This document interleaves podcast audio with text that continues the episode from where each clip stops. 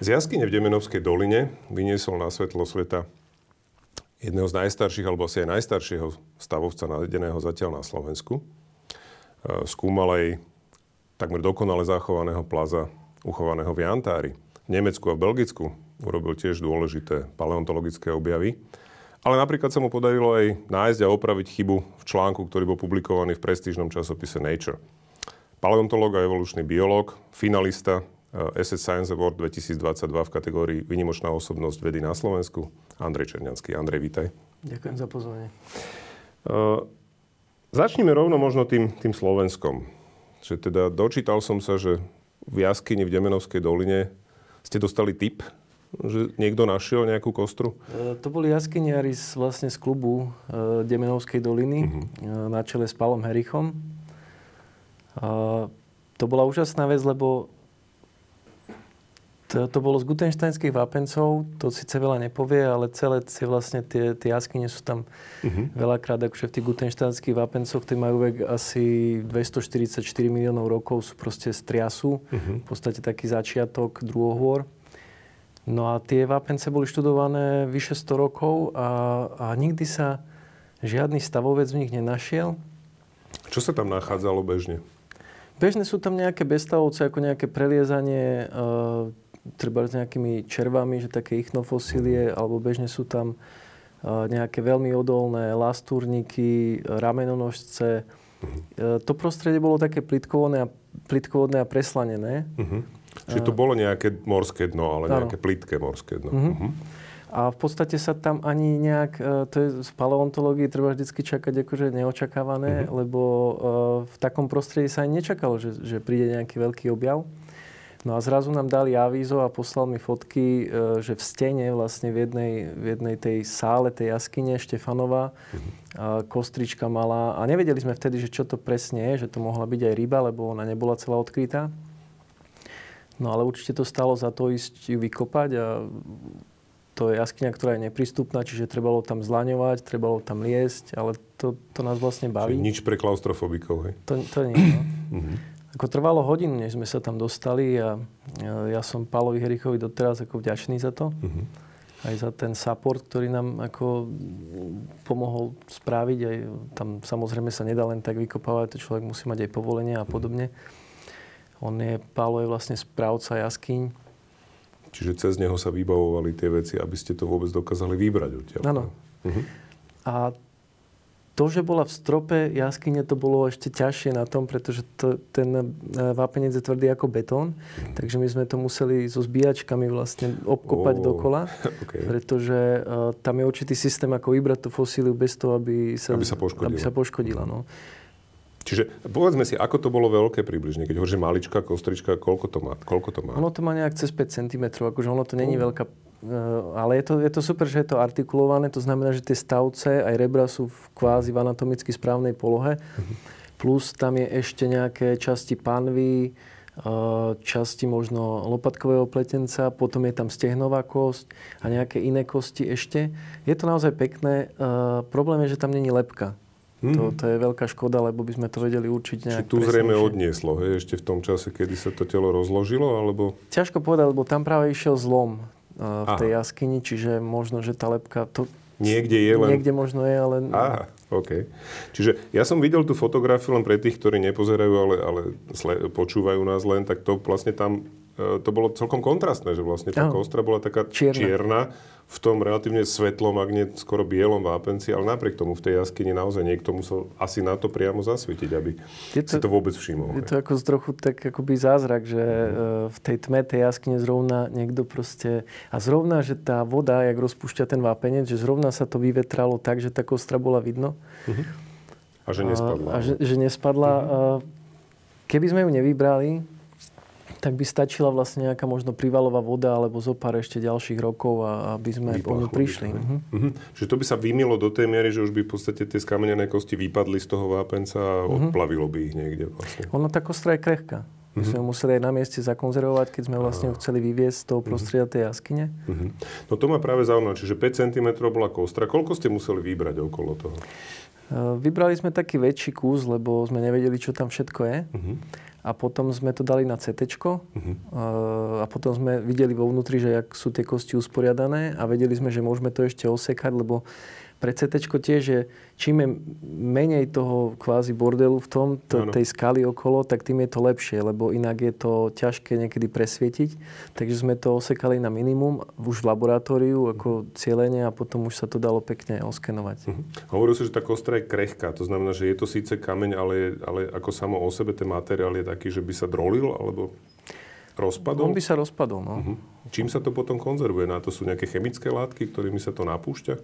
Sú na to rôzne chemikálie, ale v podstate zberatelia z kamenelín vedia, že existujú uh-huh. také lepidla pre modelárov, uh-huh. ktoré sú veľmi dobré a keď sa zmiešajú s vodou, lebo sú rozpustné vo vode, uh-huh. tak uh, jednak sa to aj lepšie impregnuje dovnútra a keď sa to potom vysuší, tak to vlastne spevní celú tú kosť. Uh-huh.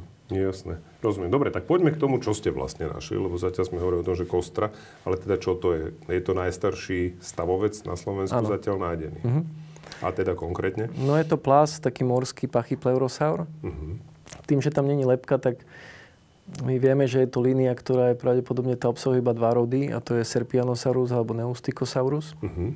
Oni ako majú ich vo Švajčiarsku, majú ich v Taliansku, ale na Slovensku nič také nebolo ani. A vlastne tieto aj ten slovenský je trochu starší ako tamtie. Uh-huh. Uh, ukazuje to, predtým sa myslelo napríklad, že v tomto v strednom triase, v tej spodnej časti, že na Slovensku bolo iba šíre more. Aha, okay. Ale tieto plazy žili podobne ako tulene a nevedeli v podstate nejak sa potápať do nejakých veľkých hlbok. Uh-huh. Oni pod, dosť času trávili. Áno, uh-huh. že mali aj končatiny, ktoré vlastne boli kráčavé, že neboli. Lebo e, tá skupina, do ktorej patria tie pachyplerosauria, to sú inak malé aštery, uh-huh. ale tam sú rôzne iné, to sa volá, že Eosauropterygia Okay. A to je skupina, z ktorej sa vyvinuli potom tie jurské napríklad uh, pleziosaury a také tie dlhokrke, čo už boli typicky vodné. Uh-huh. Ale, ale tieto vlastne ešte, ešte žili jak tulene. Čiže ten nález tuna a tým, že je artikulovaný, že není rozpadnutý, uh-huh. tak vieme, že nemohol byť pravdepodobne transportovaný na nejakú extra veľkú vzdialenosť. Uh-huh. Čiže musel zahynúť niekde v tej oblasti. Takže vieme, že pravdepodobne nejaké ostrovy malé tam museli byť v tej dobe. Uh-huh. Čiže nebolo celé Slovensko pod morom úplne nejakým veľmi hlbokým alebo Áno. úplne zaplavené. Ale... ale ako baviť sa, že v strednom triase o Slovensku, tá, lebo ono to tak zvádza, ale tá oblasť celá bola uh, bližšie vlastne tam, kde dneska napríklad pobreže Severnej Afriky.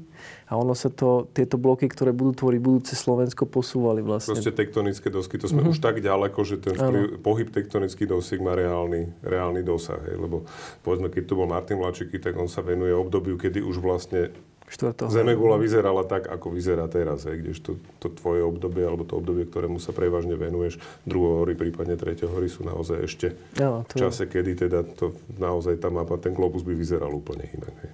Mhm. Čiže, dobre. Uh, ďalšia vec, ktorú som zachytil, ty si to spomínal, keď sme sa bavili o tom, že o čom sa budeme baviť, taký termín, že jurské krokodíly. A teda na Slovensku. Tak čo to presne znamená? No, tento... Kde ste ich našli a ako ste ich našli? Lebo ten pachyplerosaur bol v podstate, my sme čakali okrem tých uh-huh. stôp dinosaurov z Vysokých Tatier, čo sú tie otlačky v Tichej doline, tak vlastne sme nemali žiadne uh, nejaké pozostatky. Toto bola prvá kostra, ale jak to býva, že to bola taká prvá lastovička a už sa vynorili ďalšie nálezy. Napríklad sme opísali zo Stražovských vrchov, tiež jedného triasového, takú 10 cm kosť. Uh-huh. A teraz v tej Jure, tak tam máme krokodíly z e, východného Slovenska, uh-huh. z Kijova. A... To znie úžasne. Krokodíl z východného Slovenska znie fantasticky. To a to, to boli úplne také morské krokodíly. Napríklad ten z Kijova, ten mohol merať až 6-7 metrov, Pleziosuchus. Uh-huh. To boli také veľké, ktoré žili výlučne akože na otvorenom mori. Uh-huh. Alebo v Beňatine máme niečo podobné tým Steneosaurom. Pravdepodobne to je Steneosaurus, ale máme tam iba zuby. Aha. Teraz už toho materiálu je viac našťastie, ale ešte, ešte ho nemáme vypublikovaný. Uh-huh. A, a tie zase sa podobali na dnešné gaviály, ale nie sú s nimi príbuzné. To sú také Prečo? indické krokodily, čo majú také, takú dlhú papulu, že sú rybožravé. Dlhú úzku? U dlhú úzku a veľa zubov, Aha. ale nie sú nebezpečné pre človeka, pretože sú akože rybožravé. Uh-huh. Ale uh, tieto steneosaury vlastne neboli s nimi príbuzné, ale žili podobným spôsobom života, že žili na brehoch e, mora a vlastne lovili ryby. Lovili ryby, mm. ale žili vonku. Áno, a tak, tak žili krokodily na, na Slovensku vtedy, v Jure. OK. Čiže v podstate podobným spôsobom, ako žijú aj dnes teda, ale, ale teda samozrejme podstatne južnejšie. Tieto, áno, ale tieto skupiny sú vyhnuté už. Uh-huh. Vlastne krokodily iba v širšom zmysle ich voláme, to sú ako krokodilomorfa, ale, uh-huh. ale tieto skupiny jurské, tie morské, tie sú vlastne, nemajú nejakých potomkov v dnešnej prírode. Uh-huh. Čiže to, čo dnes poznáme, ako tie sa vyvinuli z iných, uh-huh. iných línií ano. v podstate vývojových. Uh-huh.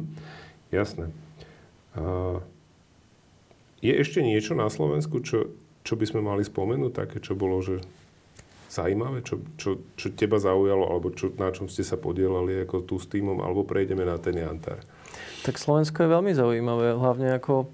Aby sme ho neopomenuli ešte niečo, čo, čo by si rád spomenul. Že teda ja dúfam, že tých nálezov ešte bude oveľa viacej, lebo uh-huh. síce tu bolo more, a preto sa aj vravelo, že vlastne tu nebudú môcť akože nejaké stavovce, uh-huh. ale mhm. veď tie morské plazy tiež museli niekde žiť, mm-hmm. tak uh, ja verím, že v budúcnosti sa nejaké kostry ešte nájdú. Mňa zaujala, je, zaujala jedna vec, že si hovorí, že vlastne to boli e, čisto morské uh, živočichy, povedzme tie krokodily, ale žili len v mori. Alebo že dokonca niektoré plazy, tak plazy, a že niektoré vlastne ako keby postupným vývojom sa vrátili naspäť do vody. Pritom ako teda nás niekde na biológii učili skôr, že tie plazy alebo tie obojživelníky boli také prvé, ktoré vlastne opustili to vodný priestor a dostali sa na súž, hej, obojživelníky. A teraz, aby som si urobil ja poriadok v tom, že teda plazy, obojživelníky, dinosaury, lebo už v tom začína mať trošku poďme si to nejak upratať, že, že čo je vlastne čo. Lebo hovoríme o krokodiloch, hovoríme o plazoch, v tých latinských názvoch často zaznie ten saurus, čo zase evokuje toho dinosaura. Takže ako to vlastne je? Ako to rozdeľujeme? Mm, Aby sme to pochopili. Dinosaury vlastne nie sú plazy, ale sú vtáky. Aha, okay. Že vtáky to je jedna preživšia línia dinosaurov. Uh-huh. Okay. Plázy to sú dneska korytnačky, krokodíly, uh, skvamaty. Skvamaty to sú jaštery, hady, amfizbény. Uh-huh. No a čo sa týka obojživelníkov, tak to sú dneska napríklad uh, tie uh, žaby alebo, uh-huh. alebo salamandra, to uh-huh. určite každý Jasne. pozná. Uh-huh. Tam, tam sú veľké rozdiely aj napríklad v ontogenéze, čiže to je ten individuálny vývin uh-huh. jedinca, že, že obojživelník má nejakú metamorfózu, ktorou prechádza, uh-huh. že je žubrienka, potom, uh-huh. potom sa až vyvíja cez nejaké štádia na toho dospelého jedinca, kdežto plas sa vyvinie ako v podstate normálne, áno. Uh-huh. Má amniové, čiže to je už medzi, veľký rozdiel medzi oboživelníkom a plazom je v tom, že z plazmy začína celá tá skupina amniota, čiže to sú tie, ktoré majú tie ochranné obaly vo vajíčku, uh-huh. čo bola veľká vec v karbóne uh-huh. pred nejakými 338 miliónmi rokmi, že uh, oboživelníky síce dobili dobili, to je taký... Na, áno, súž? Súž v Devóne už, uh-huh. pred nejakými 380 miliónmi rokmi, 375 miliónmi rokmi. Uh-huh. Ale, ale v podstate boli primárne stále viazané na vodu. Uh-huh. A to aj sú doteraz. Ale plazy sú prvé, ktoré naozaj sa podarilo to, že uh, nie sú... Samozrejme aj my potrebujeme vodu na prežitie, ale, ale už nie nejak viazaný na život, na tú vodu. Nemusíš na to vodné, áno. Uh-huh. Jasné. Alebo že by to rozmnožovanie prebiehalo a ten vývin akože nejakými štádiami vo vode. Uh-huh. Čiže to bol veľký evolučný skok. Uh-huh. Čiže to, ten vývoj v zásade dá sa to povedať, že to bolo paralelná vec, hej? V akom zmysle? Obojživelníky a plázy, alebo to nasledovalo nejakým spôsobom? To, to nasleduje. Ako plázy napríklad, e, teraz asi veľa ľudí prekvapím, že my nepoužívame v striktnej systematike plázy ako reptília, uh-huh. pretože to nie je z hľadiska filogenetickej systematiky, ja nechcem už ísť do nejakej odbornosti, ale Jasné. to není, to není vlastne monofiletická skupina. To znamená, že nezahrania toho predka a všetkých jeho potomkov. Že posledný predok a všetkých potomkov, pretože z plazov sa vyvinuli ďalej cicavce, alebo uh-huh. sa vyvinuli vtáky uh-huh. a, a tie už nie sú v tom zahrnuté. Čiže tá predstava, že oboživelníky, plázy, vtáky, cicavce alebo ryby ešte aj, to je taká tá lineanovská zastarala v podstate systematika, kde, uh-huh. kde sa brali také škatulky tých dnešných, že sa to mm-hmm. potrebovalo nejak zaškatulkovať, ale dneska vieme, že k tomu treba pridať tú históriu. Čiže my to vnímame cez tie stromčeky, že keď ideme do histórie, tak tie linie sa postupne spájajú. Mm-hmm. A to vychádza aj z tej Darwinovej teórie, že uh, niekde hlboko v minulosti by mal byť jeden bod, z ktorého Kde to to- všetko áno. vychádza, to je akože, sa, že Luka. Mhm. To je akože posledný univerzálny spoločný predok, a ktorý žil pod, pred možno nejakými 3,8 alebo 4 miliardami rokmi. Jasné. No o to mi práve išlo, aby sme, sa, aby sme si toto vysvetlili, že teda nie tie škatulky, ako nás to možno kedysi ešte aj teda minimálne mojou generáciou asi učili, kedysi možno na základnej škole, už na gymnáziu asi nie, ale Aj, aj, aj mňa samozrejme to Hej. ešte učili a, a potom to vy- vytvára takúto falošnú predstavu, že teda to nejak sa tak len úplne lineárne, ale súčasne nie je nejak práve tou... A evolúcia človeka je tak učená, alebo bola vtedy, neviem, Bola. či teraz, že, že Australopithecus, potom Homo habilis, Homo erectus, Áno. potom možno nejaký neandertálec, ale vlastne neandertálci nie sú predkovia akože Áno. dnešných ľudí. Mhm. Ale uh, takisto, ako u všetkých ostatných organizmov a živočíchov, tak tiež to bol stromček. A že ešte sa to preplietalo. Áno, a v, v jednom období, akože pred nejakými 40 až 80 tisíc rokmi by ste našli minimálne, myslím, že 5 druhov ľudí. Mhm. Hej. Že, že aj ten náš dnešného typu žil. Žil tam neandertálec, potom tam žili tie stále záhadní Denisovania, potom tam žil ten floreský človek, čo bol taký z ostrova Flores, čo boli také tie, tí hobiti. Áno. A teraz bol opísaný nedávno nový, eh, tiež z tých indonéskych ostrovov, Luzonensis, myslím, že sa volá. Sú, sú rôzne tie, tie rasy a teda však niekde teraz prebehlo tiež médiami, že ešte my máme v sebe nejakú neandertálskú DNA, hej, to znamená, že Keď prišli ako z Afriky a naši predkovia, tak e, tu na, narazili. Tu na tú neandertálci, áno, hej. neandertálci tu žili a dokázali sa, pretože to odštepenie vlastne od toho spoločného predka ne, nedošlo v tak dávnej dobe, takže Mhm. ešte sa dokázali medzi sebou krížiť a nejak pár percent ešte akože...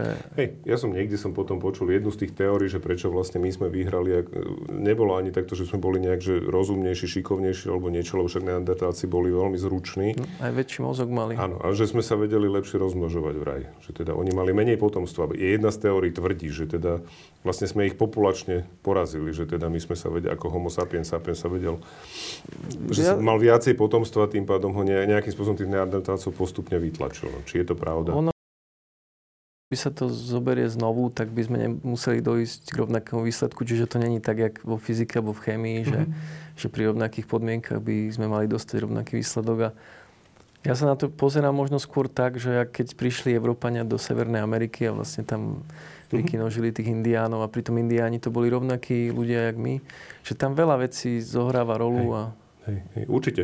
E, to súvisí, však Európania donesli tie choroby, ktoré Aj. stáli. To bolo obrovské vymieranie v podstate tých, tých pôvodných obyvateľov v Amerike. Keď pominieme civilizačné veci, samozrejme, čo boli teda ďalšie veci. Ale poďme naspäť teda k tomu Jantáru. A začal by som možno trošku tak akože zoširoka tým, že teda dobre, čo je Jantár a ako vzniká. Vieme, že teda nejaká živica z nejakých stromov. Ale teda ako z toho vznikne Jantár? Lebo to už je asi skamenelá živi- živica. Jantar je skamenelá živica eh, stromov, čiže hociaký strom, ktorý pardon, dokáže produkovať eh, nejakú živicu, tak má šancu, že, že z toho raz bude jantar. Najstarší jantar dokonca už je z karbónu, ale ťažko sa identifikuje, že kto bol producentom tých stromov. A najstarší jantar, kde sú uväznené nejaké fosílie, je z kriedy, čiže z toho obdobia záverečného dinosaurov. Voláme Triazura a krieda. Áno. Z Jordánska je, myslím, že najstarší a z tých oblastí ten má nejakých 130-140 miliónov rokov. To, teraz sa zastavíte, len ten vek sa určuje tou radiouhlíkovou metódou, alebo Áno. sú iné metódy? Čiže tým sa v podstate určuje, hej, aby sme vysvetlili, čiže No, na základe rozpadu radioaktívneho. Radiouhlíková metóda je dobrá pre archeologické nálezy. My používame rôzne také rozpady ako uránu na olovo. Čiže iné ťažké iné, iné, prvky, hej, ktoré majú ťažšie. oveľa dlhší polčas Mhm, rozpadu. Jasné. Ale tá metóda, len teda iné prvky sa používajú. Mhm, jasné. Dobre, čiže poďme naspäť k tomu. Čiže uh, najstaršie povedzme niekde z kriedy, kde už sa nejaké fosílie našli, ale ty si skúmal niečo iné. Ja som skúmal z. Mianmarska. Mhm. Mhm. A teda to je aký jantár? To je jantár, ktorý, lebo väčšina ľudí pozná ten balcký jantár, čo Mhm. sa používa v šperkovníctve. Aj keď ide niekto do klenotníctva, tak tam určite nájde šperky z balckého jantáru. Ten je mladší? Ten má, no ten je mladší, ten je v podstate treťohorný. Hoci treťohory nie sú úplne správny výraz, ale on pochádza z Čiže Eocénu. hovoríme o... Nejakých 40 miliónov rokov. Mhm. Čiže ešte o 15-16... Tam ten jantár vlastne v tej menej. dobe na severe Európy bol ostrov Fenosarmatia a tam Mhm. boli také jantárové pralesy. Mhm.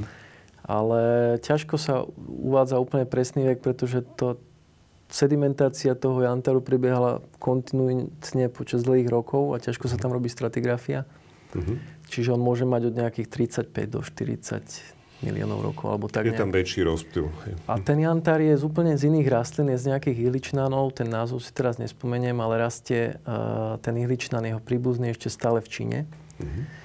Len ten chemizmus, uh, on má veľa v sebe kyseliny, že je oveľa akože kyslejší. Uh-huh. A aj keď v Jantári Balckom sa našli nejaké nálezy ašterov, uh, tak uh, to je vlastne iba obal. Že je tam gekon, napríklad Jantarogeko, alebo je tam sucinila certa, čo je taká, taký jašter.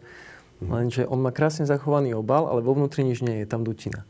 Aha. Ale Mianmarský je starší, ten má 100 miliónov rokov.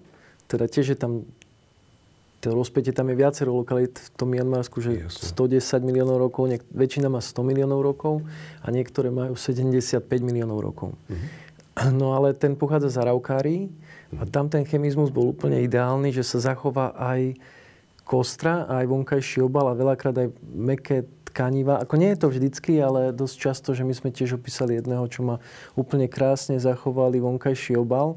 Čiže vidíš akoby jaštera, ktorý má 100 miliónov rokov alebo 110 miliónov rokov a vyzerá ako by zahynul iba v, pred dvomi dňami, dajme tomu. Áno. A keď e, ho dáš na CT a pozera sa dovnútra, je tam aj kostra celá zachovala. A čo je unikátne, čo sme všetci mali taký ten efekt toho, že wow, tak to bolo, že dokonca priedušnica a priedušky sú tam zachované. Mm. 110 miliónov rokov stali, starý Staré ešte. priedušky.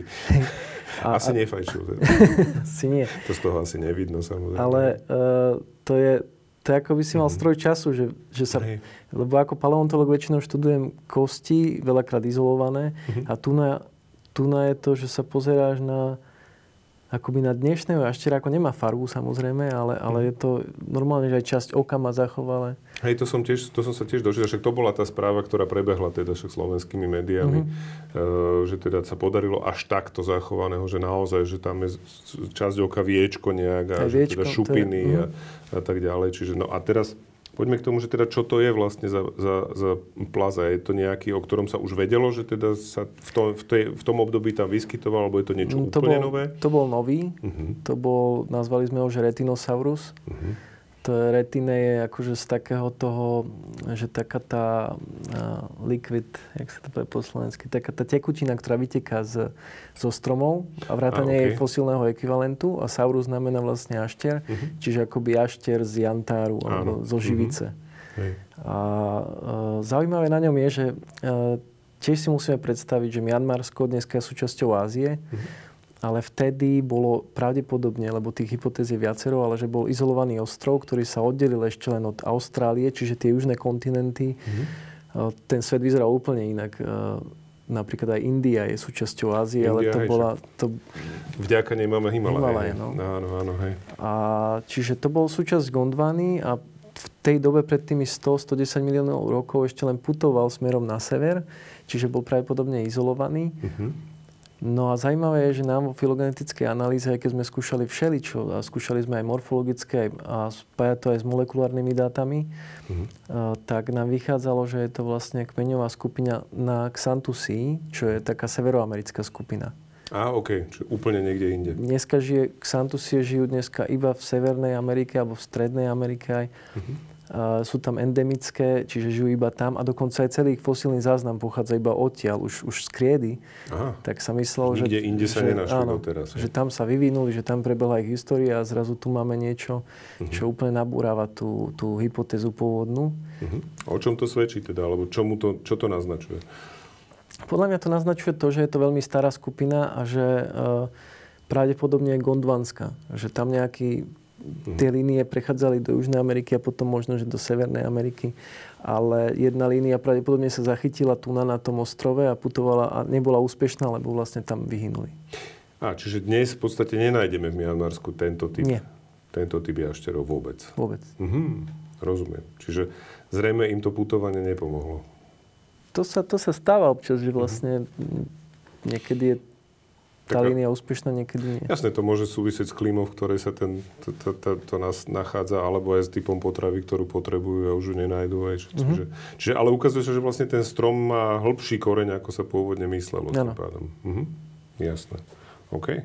Super, ale nebol to jediný živočích, nie, ktorý ste vyhantali? Nie. Teda, lebo to si mi práve si ma varoval, že nehovoríme len o tom jednom. Tak ktoré boli tie ďalšie? No prvý, čo sme začali študovať, lebo vlastne v Mianmarsku je taká situácia nebezpečná, tak my sme boli to študovať v Bangkoku. Uh-huh, jasne. A to bol taký medzinárodný tím. A mňa tam prizval vlastne Juan Daza, kolega z, z Texasu. Tam som teraz aj bol na tej univerzite prednášať, ma pozvali. Čiže tá spolupráca je akože veľmi na dobrej úrovni, že sme v podstate kamaráti, ale sú tam, sú tam ľudia v tom týme ako Susan Evans z University College London alebo Aaron Bauer, čo je asi najväčší herpetológ, akože terajší svetový. Takže taký svetový dream team trošku. Mm-hmm. Super. A uh, prvé, čo sme študovali, pretože to bolo veľmi dôležité, bola uh, Jakša. Sme ju nazvali Jakša Peretti. Okay. A to bol obojživelník, to nebol plas, to bol obojživelník, ktorý uh, patrí do skupiny ako Albaner Petontidov, čo je, okay. ja to vysvetlím hneď. To to je skupina, ktorá uh, je zaujímavá tým, že ona má veľmi dlhú evolučnú históriu, že je Prvé sa objavili pred nejakými 165 miliónmi rokmi v období Júry, mm-hmm. počas dinosaurov. Tá skupina prežila vymieranie na konci druhohôr, kedy Aha. vymreli aj okay. tie nevtáčie dinosaury a amonity a rôzne tie skupiny plazov. Mm-hmm. Potom uh, dokonca v Čechách existovali, ja som ich stadiaľ opísal z jednej lokality, uh, ktoré, ktorá je stará asi 20 miliónov rokov a posledné vyhynuli pred asi 2 miliónmi rokmi v Taliansku. Čiže uh-huh. boli súčasťou ešte, keď, keď ráni predstavitelia rodu Homo, čiže ako tá línia, ktorá smerovala k nám, tak, uh, tak ešte vtedy žili. Uh-huh. Ale vyhynuli pravdepodobne kvôli tým klimatickým zmenám, ktoré vtedy v štvrtohorách sa odohrávali. Uh-huh. Jasné. No, čiže dnešný nejaký expert na obojživelníky, to je zaujímavé, že vlastne ako by ich minul, že kopec ľudí by ich vlastne nemusel ani poznať. Áno. A, a oni boli rozšírené, ak som hovoril, v Severnej Amerike, v Európe. Z Maroka sú nejaké nálezy, uh, z Japonska, lenže to je taká slávna skupina, ktorá je známa iba na základe úplných fragmentov. Uh-huh. Čiže my sme Čiže nevedeli... sa nejaký jedinec. Akože, uh-huh. My sme nevedeli o tej skupine, že čo vlastne boli predstavy, že boli asi, žili pod zemou, pretože tie kosti v nálepke sú dosť hrubé a také pevné, uh-huh. tak sa predstavovalo sa, že to asi slúžilo na to prehrábavanie sa tým nejakým substrátom. Uh-huh. Uh, no a nikto ich nečakal v Jantári. A my sme tam zrazu... Lebo to pod zemou netečie väčšinou, no. ten jantár, hej, čiže... A my sme mali celú lepku a dokonca ešte aj ďalší nález bol, že e, zachované telo ako chrbtica aj s panvou. A vidieť prvýkrát Albaner petuntida, akože takto, to bolo také mytické zviera pre paleontológiu mm-hmm. a vidieť to v jantári trojrozmerne a ešte ano. niekde bolo aj meké tkaniva. A to, čo to vlastne prinieslo, bolo, že nám to úplne otočilo náš pohľad na tú skupinu, mm-hmm. že oni sme zistili, že mali vystrelovací jazyk rovnako ako chameleóny, nie ako ostatné obojživelníky, ale, uh-huh. ale normálne cez ten hyoid, taký, že má tam taký entoglosálny výbežok, sa to volá. A to funguje jak prak. Uh-huh. Chameleón dokáže vystreliť jazyk e, rýchlosťou až nejakých 500 metrov za sekundu. Wow. Okay. To je, lebo to už neslúži, akože tie svaly by to vedeli, ale to, to robí vlastne tie elastické väzivo, to je, to je jak, fakt jak prak. Čiže on si ho najprv, musí, najprv uh-huh. si ho natiahne a potom už je to len Hej, hej, jasné. Mhm. No, lenže chameleóny najstaršie majú nejakých 20 miliónov rokov, uh-huh. alebo 22. K tomu sa ešte dostaneme potom. Ale uh-huh. podľa molekulárnych dát, akože podľa uh, genetikov by ich evolúcia mala sa oddeliť od tých e, nejakých sesterských skupín pred nejakými 65 miliónmi rokmi. Uh-huh. Čiže Albanerpetontidy ich predbehli o e, nejakých 100 e, miliónov rokov. S touto technikou. Áno. OK. A dokonca aj to sme teda zistili, že nežili, na, na, že nežili pod zemou, ale žili rovnako, jak, že obsadzovali pravdepodobne tú niku ako chameleóny. Uh-huh. Dokonca aj tá panva je taká, že nie sú tam si zachované končatiny, ale vyzerá to tak, že mali končatiny... Podľa polohy, akože sa dá určiť, že kde vlastne vlastne boli. Hej. Že boli skôr akože pod telom, než vedľa tela. Čiže to boli skôr takí asi stromoví stromové živočichy, ktoré možno nejak podobne ako dnešné brokesie, ktoré žijú v takých húštinách a kríkoch a aj, aj, mm-hmm. teda aj na zemi, aj v listoch žijú. Mm-hmm. To sú také miniatúrne chameleóny z Madagaskaru. Mm-hmm. Ano, a toto bolo, toto bolo také prekvapenie, že e, nám to prijali do Science, že tam to vlastne vyšlo, čo je jeden z najlepších uh-huh. časopisov. Určite áno. A ďalším nálezom bolo Uh, bol okludentavis, čo sú také ako krkolomné názvy. Ale... Áno, sú, ale nevadí. My si ich zase popíšeme nejak, aby sme si vedeli niečo predstaviť pod tým. To je, to je veľmi zvláštny jašter, ktorý, ktorého prvýkrát dopísali tým, ktorý robí dinosaury. Aha. A oni ho opísali ako dinosaura. To je tá chyba, o ktorej, sme sa, o ktorej, ktorú som ja spomínal na začiatku. Áno. Aha, OK. A vyšle, vyšiel im ten článok v Nature, čo mm-hmm. je mhm. tiež akože Science a Nature, to je úplne ako topka, to je top, tieto hej. dva časopisy. Áno. No a my sme zistili, že mali sme tam nový nález mm-hmm. a zistili sme, že... Čiže podľa vlastne iného nálezu ste by vlastne zistili, že to tak úplne není pravda. Ale my sme ich na to aj upozorňovali a oni nám dali aj... Uh, Dali nám aj uh, ten ich nález, akože CT z toho, mm-hmm. takže sme mohli aj porovnávať obidva. Áno. No a ja to teraz dávam za príklad uh, študentom, že uh, oni urobili takú zásadnú chybu, že dinosaurologovia v tom videli dinosaura, lebo, ale on je naozaj bizarný ten jaštier. Mm-hmm. A oni... Skúsme si ho trochu opísať na začiatku, aby sme vedeli, že v čom je. On má takú veľmi predlženú papulu, že to takú úzku a plnú zubov, že to naozaj vyzerá trochu ako dinosaurus. Uh-huh. Uh, má, má veľké oči, čo mhm. svedčí o tom, že bol asi pravdepodobne uh, denný živočích a že sa teda zrakom uh, orientoval. Uh-huh. A, a má na, ten náš nález má na, na, tom, na tom nose, alebo jak to povedať, má taký výbežok, uh-huh ktorý ale môže svedčiť aj o sexuálnom dimorfizme, že ak by to tak bolo, tak by to mohlo svedčiť, že boli stromoví. Aha. Prečo? Lebo, uh, veľa tých stromových dnešných uh, komunikuje takto, že samci medzi sebou treba, že mohol byť nejak inak sfarbený, že mhm. nejak výrazne napríklad červenou alebo tak. No ale oni použili na tú filogenetickú analýzu, aby zistili, že kam patrí, tak použili iba vlastne tú maticu znakov, kde mali taxóny, ktoré sú iba dinosaury uh-huh. a vtáky. Okay. Aj archeopterik sa tam malo, okay. mali. A oni vlastne tento okludentavý spadol, ako by bol sesterský k všetkým ostatným, čo sa dá aj očakávať, lebo, uh-huh. lebo je iný. Áno. A... Čiže ne, nezapadol do nejakej línie, mm-hmm. ale tváril sa akože úplne nová línia kvázi, hej? Áno, že je vlastne akoby oddelený od nich a tvorí akoby... Že, príliš, že veľmi mm-hmm. skoro sa oddelil a je úplne tak. samostatne. Mhm, rozumiem.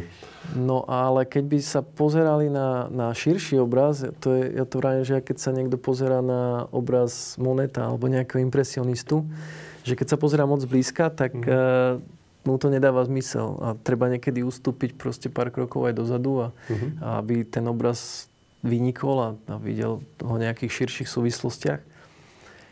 Oni, keby sa dívali viacej na detaily, a ja som si istý, že, ale mhm. možno, že tá nejaká vidina toho, že mať nature je silnejšia občas pre vedcov? Možno je to naozaj aj to, že, že keď som dinosaurolog, tak som tak zameraný alebo tak fokusovaný, že mám ten taký ten confirmation bias, že proste si to chcem potvrdiť a nájdem tam tie znaky, ktoré on určite, chcem vidieť. Hej? Ako on že... určite akože z hľadiska celkového tvaru, lepky a tak, tak je tam určitá konvergencia akoby s vtákmi alebo s dinosaurami, mm-hmm. ale není tam konvergencia, čo sa týka jednotlivých znakov morfologických, mm-hmm. že napríklad zuby, dinosaury majú úplne iné zuby. Tento mal pleurodontný typ krupu, to je zase uh, tieto archosaury rôzne, tie majú uh, tekodontný, že proste majú aj z, uh, zuby majú akoby tieto, jak sa to povie? Korene. Korene. A pleurodontný typ chrupu to majú, to majú napríklad jaštery. Uh-huh. Jaštery majú, nejdem teraz zase do detailov, ale akrodontný, pleurodontný že chamelóny majú napríklad akrodontný, ale pleurodontný má veľa jašterov, to znamená, že tie zuby vyrastajú akoby opreté o takú lištu. Aha, OK. A tento to mal, ale Čiže to nie je zasadené v kosti, samost- ako v sánke Oni samotnej? v podstate sú zasadené, ale je, ešte ale, opreté, ale je opreté, áno, mm-hmm. a mhm. nemajú korene. Aha, Oni sa vlastne vymieňajú potom, že zo, zo spodu vyrastá nový. Á, jasné. Čiže tam je nejaké lôžko, z ktorého ten zub mm-hmm. kvázi vyrastie, ale nemá samo koreň tak ako povedzme nemá, naše zuby, alebo, mm-hmm. alebo teda, ak si hovoril, že, že u dinosaurov, že tam už je vlastne normálne koreň a je to teda, tým koreňom je to držané v tej, a, rozumiem, to je ten rozdiel vlastne. Mm, to sú tie tekodontné zuby. Mm-hmm. Ale veľa takýchto je tam proste príkladov, že keby tie detaily vlastne jasne ukazujú, že je to... Ale je to veľmi bizarný živočík. Ako je to jaštier? Ja som dočítal, že je strašne malý. Že vlastne... Áno, to má pár milimetrov. Pár Alebo milimetrov. pár centimetrov. Možno tá lepka má nejakých 1,6, myslím, že centimetra. Centimetra, OK a uh, ako mal, malé veci. Lebo do Jantaru... Existovali aj takto malé dinosaury, hej? No to bolo to, že prečo im to vyšlo v Nature, že uh, oni tvrdili, že je to vlastne najmenší dinosaurus, najmenší na, dinosaurus na svete veľkosti okay. kolibríka. Á, OK.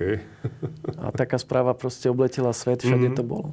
Jasné. My sme to potom vlastne uh, zrušili mm-hmm. a im ten článok v Nature vlastne stade dodatočne vyhodili. Ne, jasné. Pretože to bola aj No je to, tak je to, aj pre nature je to samozrejme problém. Hej, je keď... to problém, že, ale mm-hmm. tak sa to zapísalo trošku do, do histórie modernej paleontológie, že takéto veci sa môžu stať.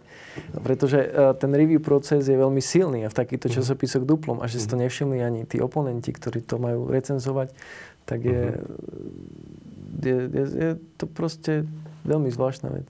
Tak e, na druhej strane asi je dobre, že že keď teda ste vy na to prišli, takže aj ten Nature zareagoval tak, ako by mal a nie, že teda nie, že o čo nám tam bude niekto rozprávať, proste nie, však my vieme a review bol a tak ďalej, proste mm-hmm. to, čo, toho, čoho sme svedkami všade inde, že aj keď upozorníš na chybu, tak skôr ešte ty si na vine, ako že, že by si niekto priznal tú chybu, tak tu zase mňa celkom upokojuje, že teda v tom Nature zareagovali nakoniec tak, ako mali a teda, že článok bol stiahnutý a že bolo jasne povedané, že nie, je to teda inak a títo a títo ľudia mm. na to prišli, takže to si myslím, že je zase chvála Bohu, že, že toto nejak funguje. A ako lekcia je to asi dobre, že teda naozaj nám to potom vyšlo ako Current Biology v časopise. Uh-huh, jasné. Čo je tiež taký dosť dobrý uh-huh. časopis. Ešte k tomu Jantáru, lebo to som zachytil v rozhovore, tuším, s Zuzanou Kovačič Hanzelovou, že ste sa bavili trošku aj o tých etických otázkach, čo sa týka Jantáru, práve preto, že je to teda jednak predmet nejakého priekupníctva a teda Mianmarsko ako také je vlastne vojenská diktatúra, ktorá teda sama o sebe nie je nič teda gustiózneho, takže, takže jak je to vlastne s týmito etickými otázkami? Skús, skús nám to trošku vysvetliť. No, uh, akože spoločnosť vertebrátnej paleontológie dokonca vydala ako taký ban, že sa nesmú publikovať uh, nálezy z Jantaru. Uh-huh. Alebo mnohé časopisy to nechcú ani akože akceptovať, uh, ale to není náš prípad. My sme chceli ukázať, že, že jak sa to má robiť, lebo... Prečo, prečo ten ban vôbec bol vydaný? Pretože, Čo sa deje s tým a, veľa tých priekupníkov je z Číny uh-huh.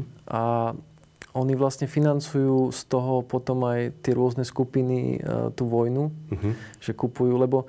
Uh, Čiže obchod s Jantarom Janmarským sa obchoduje cez Čínu? Áno. To sú skoro jak také A tie prostriedky diamanty. v podstate idú potom zase na nákup zbraní a... Ale je to, je to, je to komplikované, že vlastne veľa, veľa tým ľuďom, takým tým chudobným alebo aj tým deťom, to tam v podstate kvázi dáva aj z časti prácu, ale, uh-huh. ale čiže ja neviem, jak, jak sa na to úplne pozerať. Ale samozrejme, pokiaľ sa to financuje akože vojna, tak to je bez debaty zlé. Uh-huh. A vy ste teda na to išli inak, hej, aby sme sa vrátili k tomu. My sme na to išli tak, že uh, celý ten výskum financoval Adolf Peretti, čo je taký miliardár zo Švajčiarska a veľký fanúšik paleontológie. Uh-huh. A on uh, teda robí gemológiu, že sa venuje drahým kameňom, ale uh, má tam nejaké bane na jantár, ale to nie kvôli tomu, že by ho zaujímal jantár z hľadiska toho šperkárstva, ale uh-huh. že vlastne pomáha tým komunitám a, a, za, a vlastne je to všetko vydokladované od toho, že kedy to bolo nájdené, celá dokumentácia, aj čo s tým je následne robené, mm-hmm. že to nejde cez žiadnych priekupníkov a hlavne uh, my sme chceli ukázať, pretože mnoho tých ľudí, ktorí boli uh, v tom, tom týme, jak Susan Evans napríklad, tak boli sme aj členovia vlastne tej SVP ako Society of Vertebrate Paleontology, že uh, a napríklad Susan Evans bola aj v tej komisii, ktorá dala ten ban. Čiže my mhm. sme chceli ukázať, že že ako sa to dá robiť eticky, že to pochádza napríklad z nálezov, alebo teda z lokalít, ktoré e, nie sú zasiahnuté, sú mimo toho konfliktu. Mm-hmm. A jednak, že to máme vydokladované naozaj od proste kedy to bolo, kto to našiel, čo s tým sa dialo potom a že to nakoniec vlastne skončí v múzeu. Mm-hmm. Áno, to je tiež ešte dôležité vlastne, že aj ten dinosaurus, o ktorom sme sa bavili na začiatku, čo sa Jantaru týka, že on vlastne skončil vo Švajčiarsku. Vo Švajčiarsku. Vo Švajčiarsku, vo verejnom múzeu, kde je vlastne dostupný uh-huh. komukoľvek na vedecké skúmanie, respektíve aj verejnosti, tuším, aj dá sa to vidieť. Uh-huh. Jasné. Čiže klasická ukážka normálneho, poriadneho mecenáša, tak ako sa slúši a patrí, ktorý má záujem aj eticky vlastne fungovať, čo je samozrejme vzácnosť. Preto, preto sme vlastne uh-huh. aj mhm. pomenovali jak šaperety po ňom. Uh-huh. Okay. na jeho počes.